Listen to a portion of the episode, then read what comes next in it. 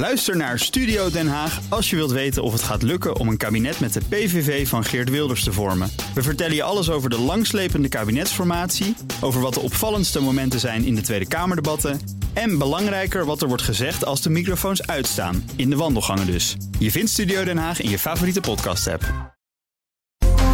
Altijd en overal live breaking news. Download de gratis BNR-app. BNR Nieuwsradio. The Big Five. Art Rooijakkers. De komst van de lente ontdooit de grond in Oekraïne. En daarmee kan het vastgevroren front ook weer in beweging komen. Maar wanneer gaat het lang verwachte offensief tegen de Russen ook echt losbarsten? En wat betekenen de toekomende, toenemende spanning aan het front voor de politiek-strategische verhoudingen in de regio en daarbuiten? Daarover ga ik deze week in gesprek met vier experts, morgen hemelvaart dan niet, in BNR's Big Five van het voorjaarsoffensief.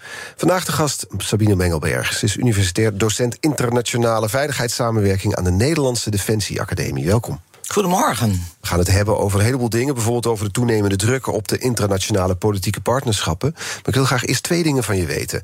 Allereerst, Europese leiders zijn nu uh, in IJsland voor een tweedaagse top van de Raad van Europa. Dat is een mensenrechtenorganisatie die eigenlijk bijna nooit bijeenkomt. Het is de bedoeling dat die raad weer nieuw leven wordt ingeblazen. Weer een internationaal politiek verbond. Dat misschien wel een oplossing kan brengen. Is dat een goed idee? Dat is zeker een goed idee. Uh, de Raad van Europa is een organisatie uh, die direct na de Tweede Wereldoorlog, of, ongeveer direct na de Tweede Wereldoorlog is gestart. En het is met name de juridische pijler van Europese veiligheidssamenwerking. Het gaat inderdaad over mensenrechten. Europees Verdrag van de Recht van de Mens valt er ook uh, onder. Um, en Rusland is er ook lid van. En het is wel uniek. dat, dat ze uitgestapt waren nu. Ja, dat wilde ik inderdaad net vertellen. Dat um, ze zijn er aan de ene kant uitgestapt. Yeah? Maar het unieke van de Raad van Europa, Europese Unie en NAVO hebben die mogelijkheid niet. Is dat de Raad van Europa leden er zelf uit kan zetten. Uh, op het moment dat die niet voldoen aan de richtlijnen en normenwaarden in zo'n organisatie. En wat je vraagt inderdaad, dat ze weer bijeenkomen. Uh, er is nog zo'n organisatie, die heet de Organisatie voor Veiligheid en Samenwerking in Europa, ja, OVC. Ja, de civiele pijler van de Europese veiligheid. Um, en dit zijn twee organisaties die beide uh, laten we zeggen, kampen momenteel uh, uh, als leden hebben. Ja, dus daar zou eventueel wel een oplossing mogelijk zijn, uiteindelijk te vinden kunnen zijn. Ja, om dialoog te starten, om, om landen aan tafel te brengen, zeker weten. Ja. ja. Je bent gespecialiseerd in internationale veiligheidssamenwerking. Had je nou een paar jaar geleden kunnen bedenken dat we ons ooit in zo'n gespannen geopolitieke situatie zouden bevinden? Eerlijk gezegd niet. En misschien was dat ook wel wishful thinking. Um, er zijn soms experts die zeggen: ja, alle tekenen, hè, de aan de hemel. Het was heel erg duidelijk wat er zou uh, gebeuren. Maar ik denk eerlijk gezegd met z'n allen dat we toch het idee hadden dat dit niet zou gebeuren. En we verwijzen dan vaak de, de uh, acties van Rusland uh, naar de situatie in de Krim 2014. Um, of eerdere uh, conflicten, maar in de jaren negentig zelfs met inval uh, en oorlog in Tsjetsjenië waren er al tekenen aan de wand. Maar dat geldt ook voor het Westen. Dus er is ook altijd aan de ene kant uh, kleine conflicten, grotere conflicten, bevroren conflicten zoals we het noemen in het hele OVSE-gebied, dus laten we zeggen de hele NAVO en uh, voormalige Warschau-pact, zijn er altijd geweest. Ja, maar achteraf is het altijd makkelijk om de toekomst te voorspellen. Ja, precies. Ja, en dat, dat, dat kun je ook uh, aan de ene kant uh, niet. aan de andere kant denk ik ook dat we met z'n allen het idee hadden van het zal toch niet echt gebeuren. Wat wint Poetin ermee? Ja. Het, het, is natuurlijk een humanitair drama. Het is vreselijk, een oorlog. Absoluut, Laat dat ja. voorop staan. Ik kan me voorstellen dat het op, ja, op werkgebied ook interessante tijden zijn tegelijkertijd. Ja, um, terrorisme werd ook een beetje saai, zei zij sarcastisch. um, maar dat we teruggaan naar zo'n geopolitieke strijd... waarin uh, begrippen als macht en, en uh, staten uh, als belangrijkste actoren... spelers op dat internationale krachtenveld... ook in de colleges die ik geef, ga je echt wel terug naar een ander... Laten we zeggen, blik, kijk op de wereld dan die we tot nu toe hadden. Het is minder vrijblijvend geworden. Zou je dat zo kunnen zeggen? Ik kan me voorstellen voor studenten die aan de Defensieacademie komen studeren, is het ook in één keer een andere tijd. Absoluut. Ik uh, gaf college op 24 februari vorig jaar. En natuurlijk, hè, dan pas je colleges aan van wat er daar gebeurt. En ga De je dag van de invasie, toen die ja, begon. Precies. Ja. Ja. Ja, En dan pas je college aan en dan ga je ook in gesprek met de studenten.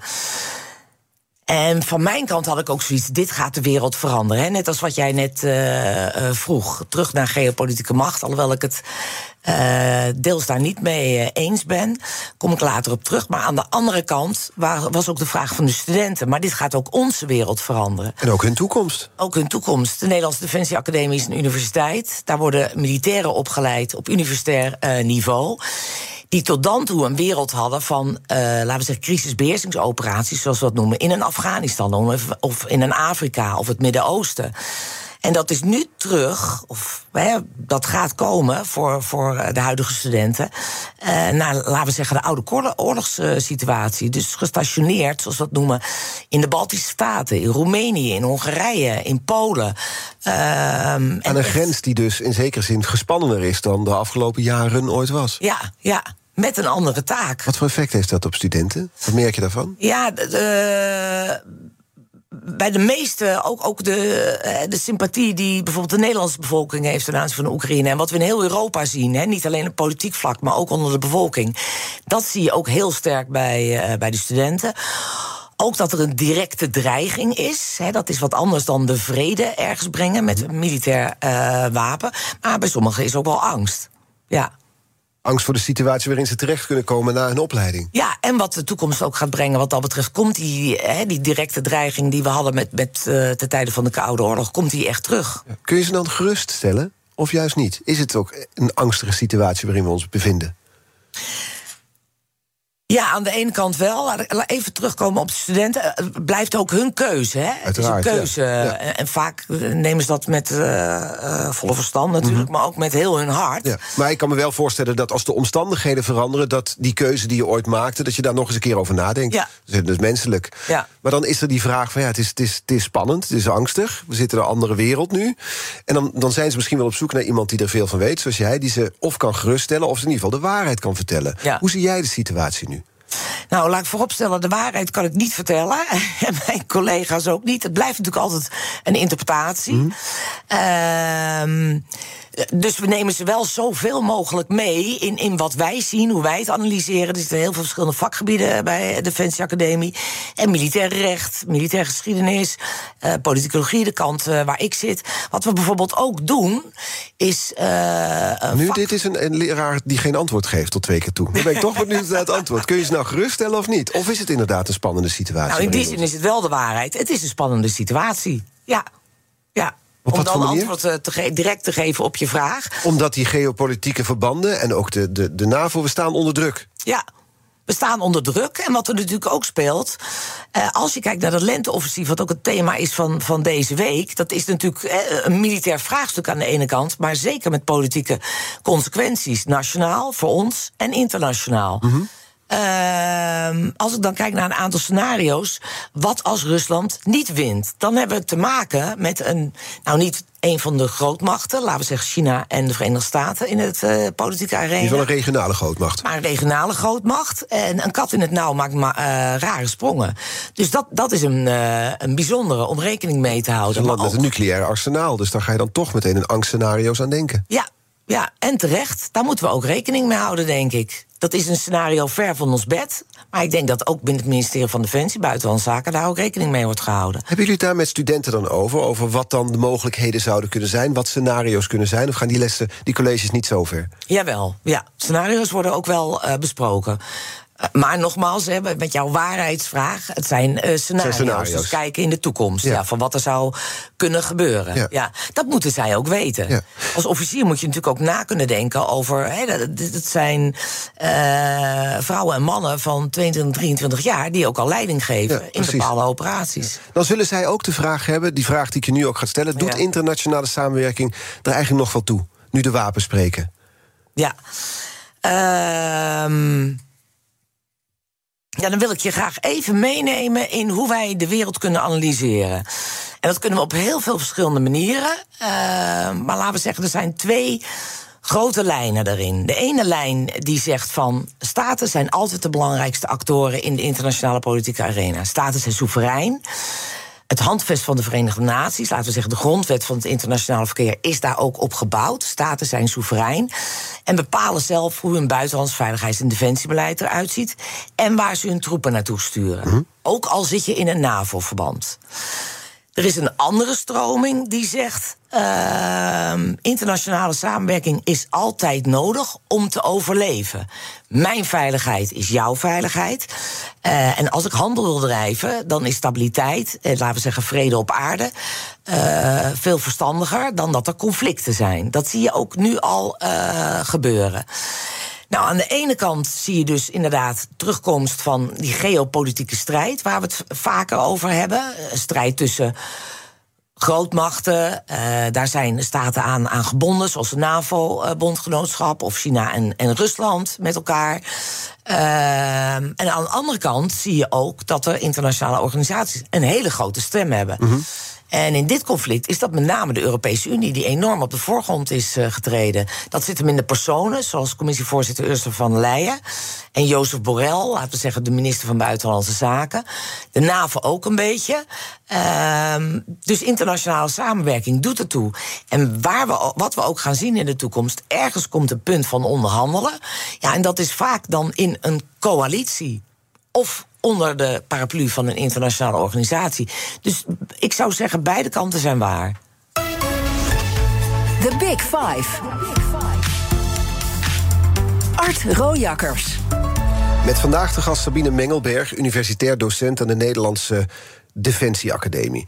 Laten we eens proberen in te zoomen op de geopolitieke hoofdrolspelers rondom de oorlog in Oekraïne. Wie, wie, wie zijn dat op dit moment? Nou, ik, ik zou eigenlijk willen beginnen met uh, Zelensky. uh, diplomatiek wonder. Diplomatiek wonder, ja. Politiek leider, militair leider. Uh, ja, en ook hoe hij het aanpakt in, in Europa. Ook die bijzondere band met Nederland die, uh, die begonnen is. Hè, met zowel Mark Rutte als minister van Defensie Kai als Hoekstra. Ehm, China, absoluut. Ehm, er is nu bijvoorbeeld... Um, een soort van tour van Chinese topdiplomaten aan het rondgaan langs Moskou. Uh, Kiev in Oekraïne en een aantal Europese uh, landen. Um, dat hebben we in de afgelopen weken ook al vaker gezien. Bijvoorbeeld gesprekken tussen Saudi-Arabië en Iran. Daar neemt China een rol in. En dit was toch vaker ook een rol die werd weggelegd bij de Verenigde Staten, die dat ook opeisten. Uh, Wat zegt dat?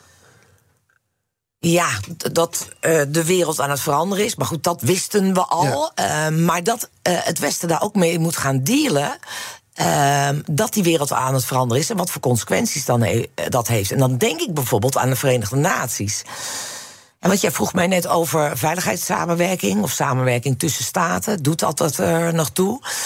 En die prominente rol van de Europese Unie in de NAVO. Aan de andere kant kunnen we ons ook afvragen: waar blijft uh, de Verenigde Naties? Waar is Guterres, de secretaris-generaal van uh, de Verenigde Naties?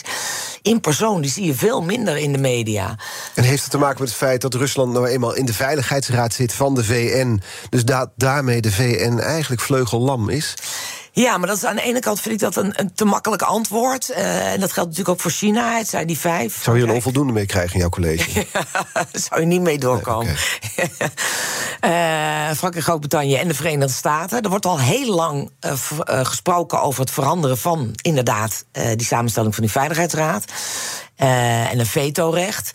Um, en ik denk dat het Westen, laten we zeggen nou, laat maar bij de kop nemen de NAVO-landen, Amerika, Canada en, uh, en de Europese, Europese landen, dat we iets moeten gaan veranderen in die VN-veiligheidsraad. Wat zou je kunnen veranderen dan om die VN weer relevanter te maken? Want je ziet inderdaad een totale afwezigheid, lijkt wel, van de VN ja. rondom deze oorlog. Ja.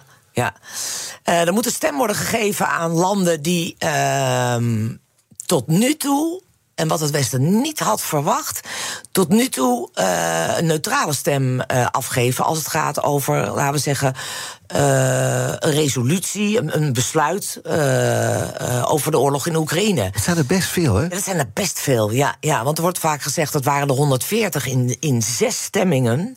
Rond 140 die, laten we zeggen, pro uh, Oekraïne uh, stemmen. Maar er zijn er heel veel, en een aantal natuurlijk die, uh, die Rusland steunen. maar er zijn er heel veel neutraal. En dan denk ik aan India. Of Zuid-Afrika. Um, en in Europa moeten we ons heel erg uh, beseffen dat we die landen aan het verliezen zijn. En wil je die een stem geven, uh, dan moet je toch iets met die VN-veiligheidsraad, of in ieder geval, in ieder geval de Algemene Vergadering. Ja. Hoe komt het dat die landen neutraal blijven in dit conflict? Of ja, neutraal willen zijn? Ja, dat, ja. Het is, het is niet alleen Zuid-Afrika of India, dat zijn nee, grote landen. Het zijn In Afrika zijn het veel meer landen. Ja, ja. Zuid-Amerika ook, ja. Ik denk dat wij daar de boot hebben gemist. Um, dat speelt op meerdere fronten. We zijn toch de laatste paar jaar heel erg bezig geweest met wat er binnen de EU en de NAVO gebeurt. En daar gebeurt ook een hoop hoor, tussen de lidstaten. Mm maar om een voorbeeld te geven, de Europese Unie heeft veel partnerschappen met, met landen buiten de Europese Unie. India is er één van. Die is er al vanaf 2013, 2014. Nou, pin me er niet op vast. Um, maar dat is eigenlijk verwaterd. En het is belangrijk om met dit soort staten, die grote staten, economische machten ook, uh, om die banden aan te halen. Dat geldt ook met Zuid-Afrika of landen in Afrika. We zien dat China en Rusland daar uh, we als het ware die, die, die link en die band met die landen, goedschiks of kwaadschiks, overneemt. Die landen zelf hebben zoiets van: wij willen neutraal blijven buiten die strijd tussen Rusland en het Westen. Dat is de ene kant. En de andere kant, het zijn ook vaker landen die komen uit een groep die we noemen de onafhankelijke staten. Dat bestaat al sinds de jaren zeventig. Die naast de grootmachten, toen de tijd China en de Verenigde Staten, nu Rusland de Verenigde Staten, ook een stem willen hebben. En die stem moeten we denk ik op de een of andere manier laten horen in, in, binnen de Verenigde Naties. Het zegt iets over de rol van het Westen, zoals we maar even samenvatten dan, van ons, van Amerika, in de wereld. Ja. Die wordt steeds minder belangrijk. En dat laat deze oorlog zien. Kunnen we dat zo concluderen? Ja, dat denk ik wel. Ja. Tegelijkertijd. Uh, China heeft bijvoorbeeld dat Belt and Road Initiative, die nieuwe zijderoute die richting Europa gaat, allerlei investeringen doet. Uh, soms gedwongen, soms uh, vrijwillig. Uh, ook in Europa is dat gaande. En ik denk, wij analisten hadden veel, eh, veel langer de vraag: waar blijft het Europese alternatief daarvoor? Uh, want op zich is het natuurlijk uh, een mooi idee. En daar is de Europese Unie een aantal jaar geleden mee begonnen, 2017, 2018. Dat noemen we de Global Gateway. Ehm, maar dat, dat is tot nu toe vrij economisch. En dat moet ook een politieke kant krijgen en een narratief. Mensen moeten dat gaan zien als hoopvol, landen ook. En de Europese Unie is de laatste tijd, sinds de oorlog in Oekraïne, wat dat betreft ook weer die banden aan het aan het aanhalen met landen die we eerst hadden, als bijvoorbeeld een Kazachstan en die hele Caucasus.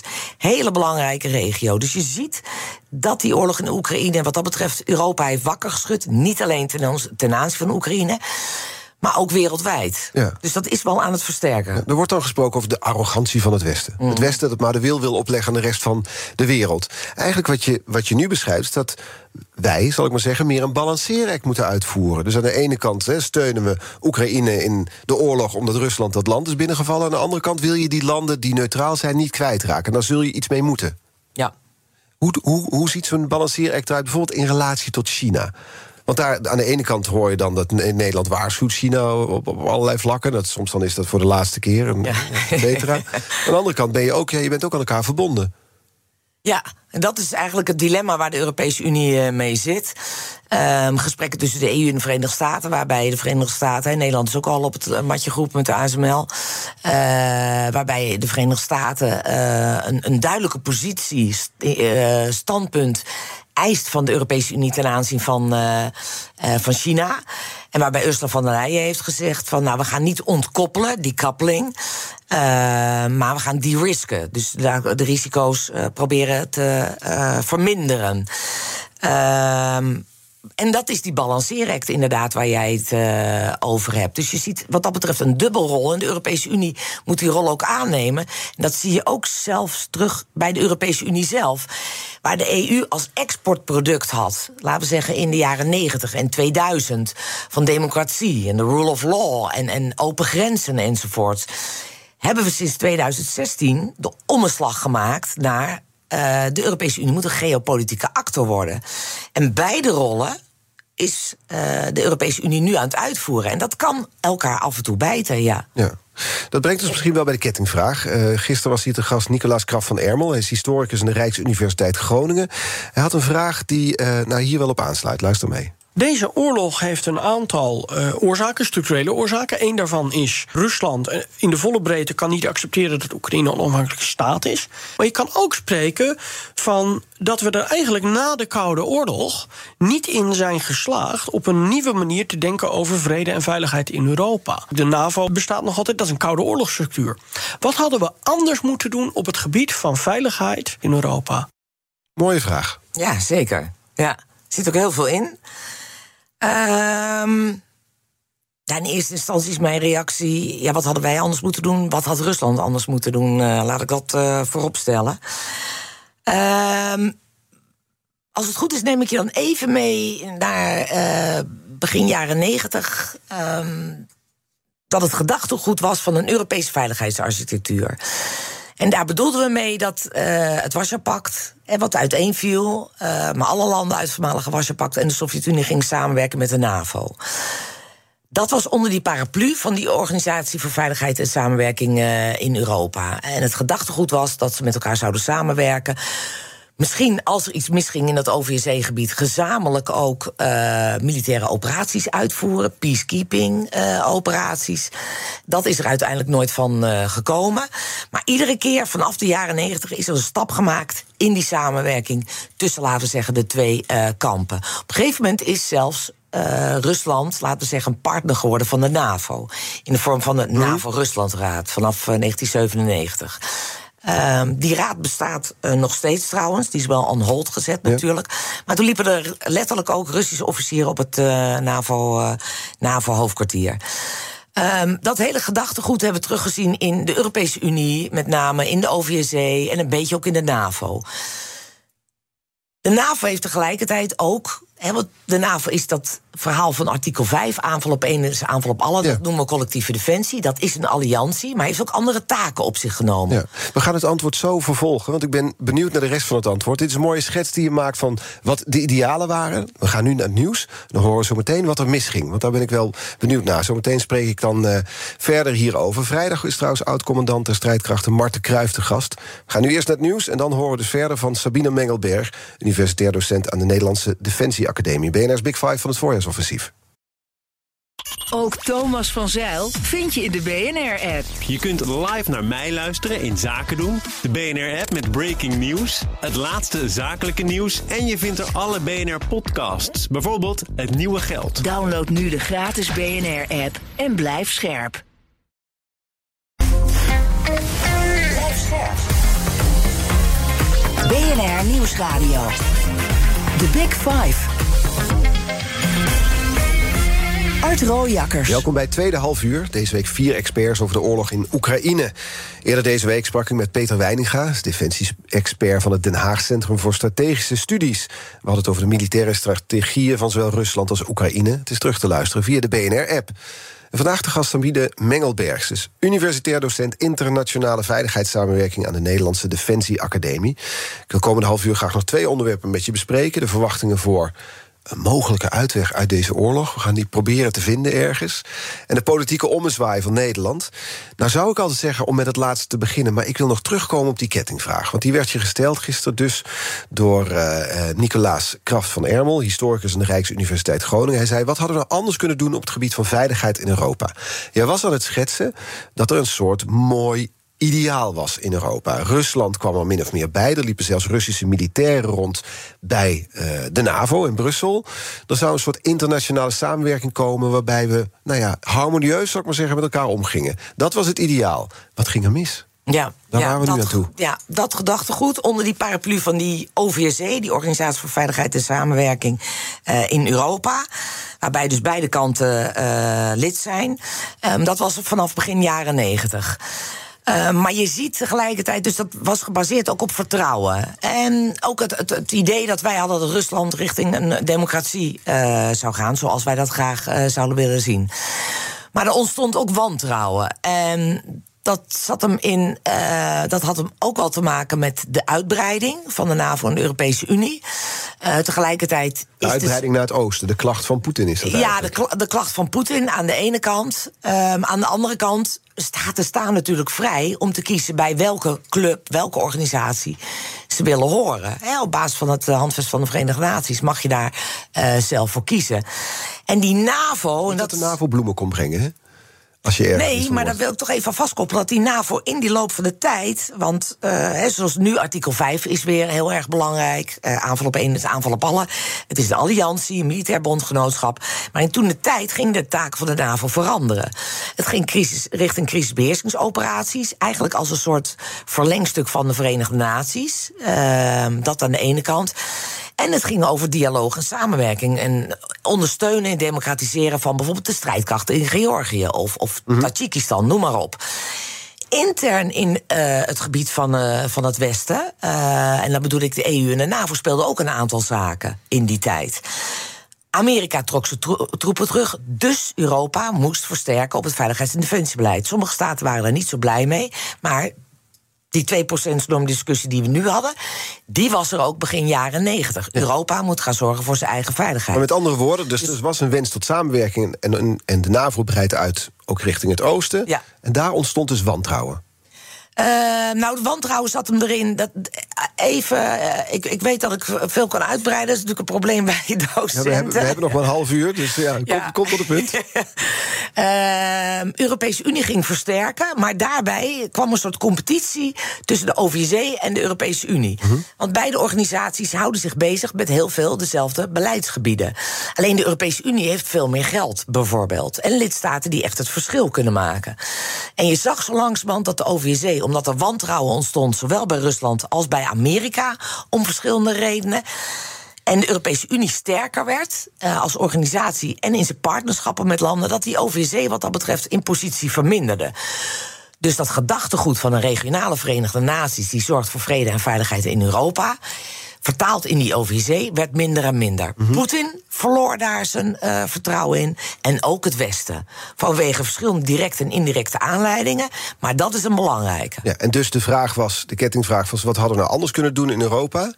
Ja, op het uh, gebied van veiligheid. Dat hadden we misschien dus niet moeten laten gebeuren. Die macht misschien niet moeten laten gebeuren. En ik weet dat we er straks op terugkomen... maar de korte stap naar de toekomst is we moeten op de een of andere manier linksom, rechtsom uh, iets met Rusland. Ja. Rusland grenst aan de Baltische Staten en daar was die OVC-organisatie. Je zult daarmee in gesprek moeten gaan ja. blijven. Ja. Daar gaan we het straks over hebben. Ik wil eerst graag inzoomen op de postzegel waar wij op wonen. We hebben nu de geopolitiek in kaart gebracht. We hebben ongeveer globaal bekeken. Laten we nu kijken naar ons eigen land, Nederland. Op welke manier is de rol van Nederland veranderd internationaal gezien als gevolg van de oorlog in Oekraïne? Ja, we hebben het natuurlijk over uh, de Duitse Zeitenwende, wat je heel veel uh, hebt gehoord het afgelopen jaar. Maar dat kunnen we eigenlijk ook wel, uh, die sticker plakken op, op Nederland. Op wat voor manier? Nou, met name op uh, het gebied van veiligheidssamenwerking, veiligheids- en defensiesamenwerking in, uh, in de Europese Unie. En er wordt vaak gerefereerd naar uh, de warme band die Zelensky heeft met uh, de minister van Defensie, met onze minister-president, minister van Buitenlandse Zaken. Dat zien we ook hè, in de filmpjes en de foto's. Als Zelensky en Mark Rutte weer eens knuffelen. dat gaat natuurlijk voor Zelensky om de solidariteit met Nederland te vragen. ook voor het lidmaatschap van de EU en de NAVO. -hmm. Uh, het gaat om het directe, die directe uh, behoefte aan wapens natuurlijk, wapenleveranties. En Nederland is een, een rijk land. Uh, maar het gaat ook om draagvlak onder de burgerbevolking. En wat we ook wel eens vergeten, we maken natuurlijk vaak die link met de MH17 die we hebben met Oekraïne en da dat er daarom veel sympathie is in de politiek. Maar we hebben in 2000 2016 ook een associatieakkoord met Oekraïne willen sluiten. Tenminste, de Europese Unie uh, met Oekraïne. En Nederland was daar via een referendum tegen. Zelensky beseft zich dus ook donders goed dat hij niet alleen de politiek moet mee hebben, maar ook de burgers. En Nederland is een land geweest de afgelopen jaren, niet in de jaren 90, maar laten we zeggen de afgelopen tien jaar, die geen voorstander meer was van uitbreiding. Dat is gekomen Unie, van de Europese Unie. En ook met de NAVO. Dat zie je bij Fra Frankrijk vaker terug. En Nederland heeft ook vaker nee gezegd. En je ziet dat nu veranderen onder druk van de oorlog. Je ziet dat absoluut uh, veranderen. Uh, dat is één punt. Dus ten aanzien van uitbreiding is de positie van Nederland uh, aan het veranderen. Een ander punt is dat voor Nederland, als we het hebben over veiligheids- en defensiebeleid, de NAVO nummer één was. In iedere beleidsdocument van Buitenlandse Zaken kun je lezen: de NAVO is de hoeksteen van ons veiligheids- en defensiebeleid. En de Europese Unie is er voor economische samenwerking. En die Europese Unie was gaan ontwikkelen op veiligheids- en defensiebeleid. Maar voor Nederland bleef de NAVO altijd nummer één. Daar is verandering gekomen sinds de Krim. Inval op de Krim, 2014, mhm. COVID, MH17. Uh, maar ook, laten we zeggen, in de stemming in de Nederlandse uh, bevolking. Want tot het referendum in 2005 uh, met uitbreiding. Ehm, en tot het referendum in 2016 is de politiek eigenlijk lam geslagen geweest ten aanzien van Europese integratie. Een aantal politieke partijen die het zelfs hadden over een nexit. Net zoals het Brexit. Nederland moet uit de Europese Unie stappen. Nou, dat is omgeslagen. En Nederland is uh, uh, inkomen zien, en met name ook de politiek, dat het versterken van Europees veiligheids- en defensiebeleid niet de NAVO verzwakt, maar juist versterkt en ondersteunt. Dus cynisch gesteld kun je zeggen dat deze oorlog in Oekraïne voor Europese idealisten ja, iets heel sterk is, want het brengt ons samen in Europa. Ja, los van het feit natuurlijk wat er daar gebeurt. Uh, duizend kilometer verderop, een oorlog met, in loopgraven. Het lijkt wel een, een hele slechte film, Nachtmerrie, naar we naar kijken. Het is een absoluut drama, dat, dat buiten kijf. Ja, dat buiten kijf. Maar uh, voor het Europese integratieproces... en met name op veiligheids- en defensiebeleid... Uh, is er zeker iets veranderd. En zeker op de Nederlandse manier. En dat is dus die ene zijde van uh, uitbreiding... waar Nederland positief tegenover staat... Europese Unie is de tweede zijde is niet meer uh, een concurrent van de NAVO. En het derde zijde is eigenlijk dat alles wat die EU nu doet ten aanzien van uh, de Oekraïne, dus, dus het leveren van wapens. Lidstaten kunnen letterlijk bonnetjes inleveren in Brussel als ze wapens hebben gekocht en krijgen dat uit een fonds terugbetaald. Het is heel pragmatisch. Het is step by step, incrementeel, pragmatisch. Wat kunnen we betekenen en wat niet? Nou, dat is toch echt, ja, dan zeggen we de Dutch way of doing business. Ja, dat is een hele andere manier van kijken daarnaar. Ik ja, in plaats van vergezicht als een Europees leger of een. Uh, dat is nu heel praktisch en toegepast. Ja. ja. Ik begreep dat, dat las ik ergens, dat wij ook een soort mediator zijn geworden op Europees vlak tussen Frankrijk en Duitsland. Dat Nederland eigenlijk nu nee, daar min of meer een soort leidende rol in neemt in Europa. Dat is ook iets heel anders dan wat je net beschrijft. Een land wat nadacht over Nexit en waarbij een referendum uh, nee zei. Ja, ja, eigenlijk is uh, door Brexit uh, was Nederland uh, ja, gedwongen, zij zij tussen haakjes, om uh, politiek, militair, economisch ehm, samen te gaan werken met Frankrijk. Hè, want dat waren de twee grootmachten. En, en Nederland, laten we zeggen als middelgrootmacht, werkte al samen met Duitsland, ook op militair vlak, maar moest ook politiek en militair met Frankrijk gaan samenwerken. Um, en dat is gebeurd. Um, al sinds een aantal jaar. Um, en heeft historisch wat dat betreft die Duits-Nederlandse samenwerking in het Duits-Nederlandse legerkorps. Maar dat zie je ook steeds meer terug in Frankrijk. Want hoe dan ook, dat zijn de grootmachten natuurlijk binnen Europa. Ja, wat hebben wij er eigenlijk aan als Nederland zijn in die, aan die rol? Als dat we de koers een beetje kunnen bepalen naar wat we willen uh, bereiken. En dat is die pragmatische kant. En niet die wollige vergezichten als een Europees leger. Ja, dus die, die pragmatische kant van uh, een bonnetje inleveren, de wapens uh, leveren, et cetera. Ja, ja. En nog een hele belangrijke. Nederland wil heel graag dat het Verenigd Koninkrijk betrokken blijft bij de Europese Unie. En die link tussen, sinds Brexit, tussen het VK en de Europese Unie, en dus Duitsland en Frankrijk, kan Nederland maken. Ook Thomas van Zeil vind je in de BNR-app. Je kunt live naar mij luisteren in Zaken doen. De BNR-app met breaking news, het laatste zakelijke nieuws... en je vindt er alle BNR-podcasts, bijvoorbeeld Het Nieuwe Geld. Download nu de gratis BNR-app en blijf scherp. BNR Nieuwsradio. The Big Five. Art Rojakkers. Je luistert naar BNR's Big Five van het voorjaarsoffensief in Oekraïne. Eerder deze week sprak ik met historicus Nicolaas Kraft van Ermel, was gisteren, over de bijzondere band tussen Oekraïne en Polen. Is terug te luisteren via bnr.nl, de bekende podcastkanalen. Vandaag de gast Sabine Mengelberg, universitair docent aan de Nederlandse Defensieacademie. En ik ga haar nu iets laten doen wat ze niet wil, vermoed ik. Namelijk de toekomst voorspellen. En toch gaan we het proberen. Want ja, over het verleden praten, dat kan altijd. Maar we zijn nu ook benieuwd naar scenario's. Hoe we bijvoorbeeld uit deze oorlog zouden kunnen komen. Um, wat zou de geopolitiek, zeg maar, de komende maanden kunnen gaan gebeuren, of moeten gaan gebeuren, wil je tot een soort van bijvoorbeeld wapenstilstand komen, of in ieder geval weer invloed op de strijdende partijen? Het is een grote vraag. Een hele grote levensvraag, ja. Alhoewel, hè, je begon met de korte termijn. En Mhm. ehm, dan praten we over hè, de, de- het lenteoffensief eh, in militaire termen. Maar politiek heeft dat ook eh, consequenties. En, en je noemde ook al de belangen van de partijen. En als je daar iets over wil zeggen. ehm, aan de ene kant heb ik er een hekel aan wat je zei. Maar het is natuurlijk ook wel heel erg leuk om scenario's te bedenken. Of interessant eh, voor. Hè, want daar moet het beleid ook worden, Uiteraard, worden ja. ingericht.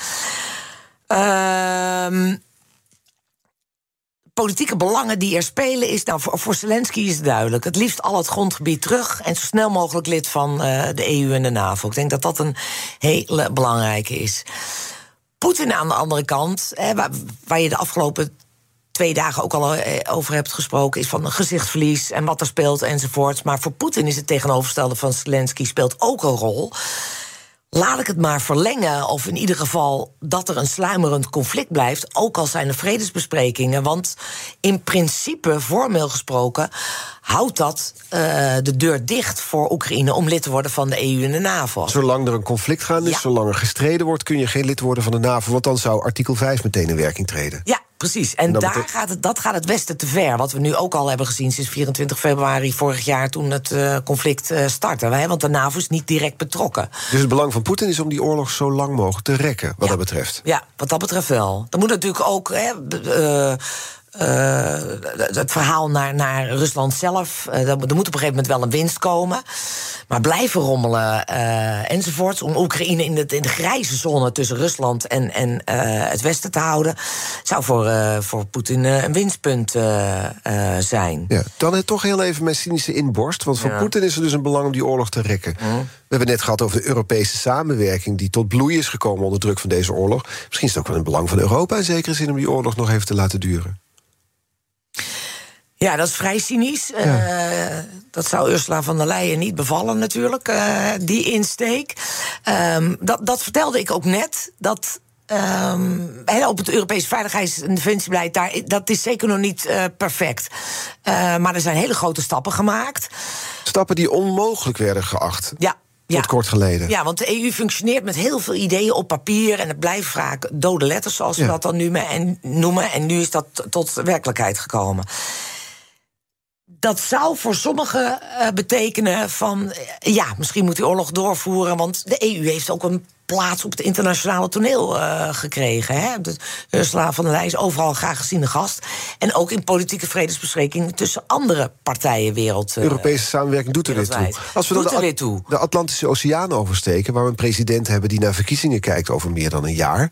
misschien is daar ook wel belang om die oorlog niet al te snel te laten aflopen. Want je hebt dat effect van rally round the flag. Je wordt gesteund als je een, een oorlog in het buitenland aan het, aan het voeren bent... of aan het steunen bent. Er zijn natuurlijk geen Amerikaanse soldaten op de grond... maar de wapenindustrie levert veel aan Oekraïne. Ja. Of is dit ook een heel cynisch gedacht? Is zeker cynisch eh, gedacht. Maar goed, dat, dat is natuurlijk wat met verkiezingen wat je vaak ziet. Hè? Inderdaad, een conflict in het buitenland. En als je daar als eh, president succesvol uitkomt, eh, dan scoort dat ook in de binnenlandse politiek. We moeten niet vergeten dat Trump natuurlijk anders stond ten opzichte van Rusland. Hè, eh, voor de oorlog dan, Van Joe Biden. dan Joe Biden. Dat speelt een hele belangrijke. Maar er is ook nog die andere grootmacht, China. Daar is Europa ook wel bang voor dat de Verenigde Staten totaal de interesse verliest in, in eh, de Europese Unie en vraagt aan de EU om dit conflict in de Oekraïne zelf op te lossen. Wij noemen dat ook vaker van de Verenigde Staten, laten we zeggen, die interesse, positief en negatief, eh, in Azië, de pivot to Asia van, eh, van Amerika. Dat is ook al langer gaande. En wij zien dat vaak als iets negatiefs. Maar ik denk dat het tegelijkertijd ook heel belangrijk is dat die pivot to Asia, Asia van Amerika, dat wij daarin mee moeten gaan. Ja. Dat ons belang niet alleen maar ligt, laten we zeggen, als we de toekomst voorspellen en vergezichten. In onze relatie met Rusland, die een hele belangrijke is. Maar ook onze positie in Azië, waar we ook iets uh, mee moeten. Positief en negatief. Het hoeft geen handelsoorlog te worden. Uh, maar die pivot to Asia van de Verenigde Staten, die ook terugkomt, uh, die terugziet in de NAVO. Mm. Daar moet de Europese Unie ook wat mee. Ja, dus, maar heel strategisch bekeken kijken we dus naar de, de komende tijd. We hebben het over het, het voorjaarsoffensief, dat er volgens militair deskundigen aankomt. Er zal uiteindelijk een oplossing moeten komen. Wat ik me heb laten vertellen door verschillende deskundigen in dit programma is: zo'n oorlog eindigt in een wapenstilstand en dan beginnen de besprekingen. Daar hadden we het net over. Uh, dat zal dus in een internationale samenwerkingsverband moeten plaatsvinden. Hoe, hoe zou je tot dat soort gesprekken kunnen komen? Wat er vaak gebeurt is dan een contactgroep. Dus niet een internationale organisatie die daarbij zit. Uh, er is nu ook al een contactgroep, maar dat moet dan een contactgroep worden waar, denk ik, een aantal partijen bij zitten. Laten we zeggen, de hoofdrolspelers van nu ook, om verschillende redenen. Dus uh, natuurlijk Rusland en, uh, en Oekraïne. Kan de EU-mediator zijn? Zijn er te dat veel denk ik ook. partijen ja, in het conflict? Ja, ja maar ook China. Uh, Turkije en misschien juist partijen waar we toen straks ook over hadden. India? Uh, India, ja. Dat soort actoren denk ik ook. Dat dat een, een goede zou zijn. Um, en dan moeten we ook nadenken over. Uh, ja, Rusland blijft links of rechtsom grenzen aan de Baltische Staten. En aan Finland momenteel. En misschien in de toekomst ook aan Oekraïne. Nou is die OVSE, die organisatie die al die staten omvatten, uh, ligt momenteel echt op zijn rug. Uh, maar we moeten ook nadenken over of dat een OVSE wordt of een andere vorm van samenwerking, waarin we met die partijen aan tafel gaan komen. Het, het is een vakgebied waarin nog veel te doen is. Zeker. Het vakgebied van je, ja. De kettingvraag mag je gaan stellen. Die is uh, voor Mart de Kruijf. Hij is hier vrijdag uh, te gast. Morgen zijn we er niet, want hemelvaart vrijdag. Dus Mart de Kruijf, oud-commandant der landstrijdkrachten... houdt zich elke dag bezig met de oorlog in Oekraïne. Uh, en uh, hij, je mag hem een, een vraag stellen. heb je erover nagedacht wat je van hem zou willen weten? Ja, we willen allemaal wel een vraag stellen aan... Uh, Marten Cruijff, wie niet, hè? Ja. Je, bent, je hebt wat papieren meegenomen, Ja, je bent ik heb bladeren. Had je iets voorbereid? Ja, je, je wil hem even pakken, zie ik. Je loopt even naar je vraag toe. Dan vertel ik intussen, terwijl jij je vraag pakt... dat... Uh, nee, ik heb hem hier niet staan, hoor. Dat niet. Nee, ik dacht dat je een papiertje wilde pakken. Ik, zal, ik geef je een minuut om erover na te denken. Dan vertel ik even het laatste nieuws tegen de luisteraar. Het financieel beheer bij de Rijksoverheid schiet namelijk nog steeds tekort, stelt de Algemene Rekenkamer. Is het laatste nieuws. In zijn, laatste, in zijn jaarlijkse verantwoordingsonderzoek. Daarin wordt gekeken of de regering wel op een goede manier omgaat met belastinggeld. Maar liefst 10 van de 12 ministeries krijgen voor financieel beheer een onvoldoende. Er uh, komt uh, meer vandaag natuurlijk over hier op uh, BNR. dat dus later op BNR, zometeen BNR breekt. maar nu toch echt eerst die kettingvraag aan Mart de Kruijf. Ik ben Ja, heel benieuwd wat je vraag is die je wil stellen. Ja, nou, we hebben het in dit programma even gehad over eh, Nederland en de Nederlandse eh, ommezwaai. Ehm, en ook op nationaal gebied gebeurt er heel veel. Eh, Nederland voldoet hoogstwaarschijnlijk eh, dit jaar aan die 2%-norm. Maar ik ben heel benieuwd hoe eh eh Marten Kruijf met al zijn ervaring eh, daartegen aankijkt. Maakt Nederland de juiste keuzes nu ten aanzien van defensie? nationaal in de opbouw van defensie? Leren we de juiste lessen van de oorlog in Oekraïne voor de Nederlandse krijgsmacht? Eh, en zo ja, ben ik benieuwd eh, welke dat zijn. Maar als er een zo nee is, dan ben ik ook heel benieuwd welke lessen hij zou zien voor de Nederlandse krijgsmacht en de Nederlandse politiek. En naar aanleiding van de oorlog in Oekraïne. We gaan het vrijdag voorleggen. Dus Mart de Kruijf, oud-commandant landstrijdkrachten. Dank voor de woorden, de wijsheid en de komst vandaag. Sabine Mengelberg, universitair docent internationale veiligheidssamenwerking aan de Nederlandse Defensieacademie.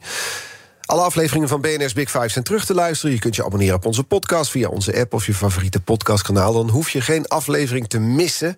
En nu op deze zender Iwan Verrips met BNR Breekt. En die gaat het dus hebben over water bij de wijn doen... als het eh, komt over de boerenopstand onder andere. Je kan het allemaal horen in BNR Breekt. En wij zijn er dus vrijdag weer. Tot dan.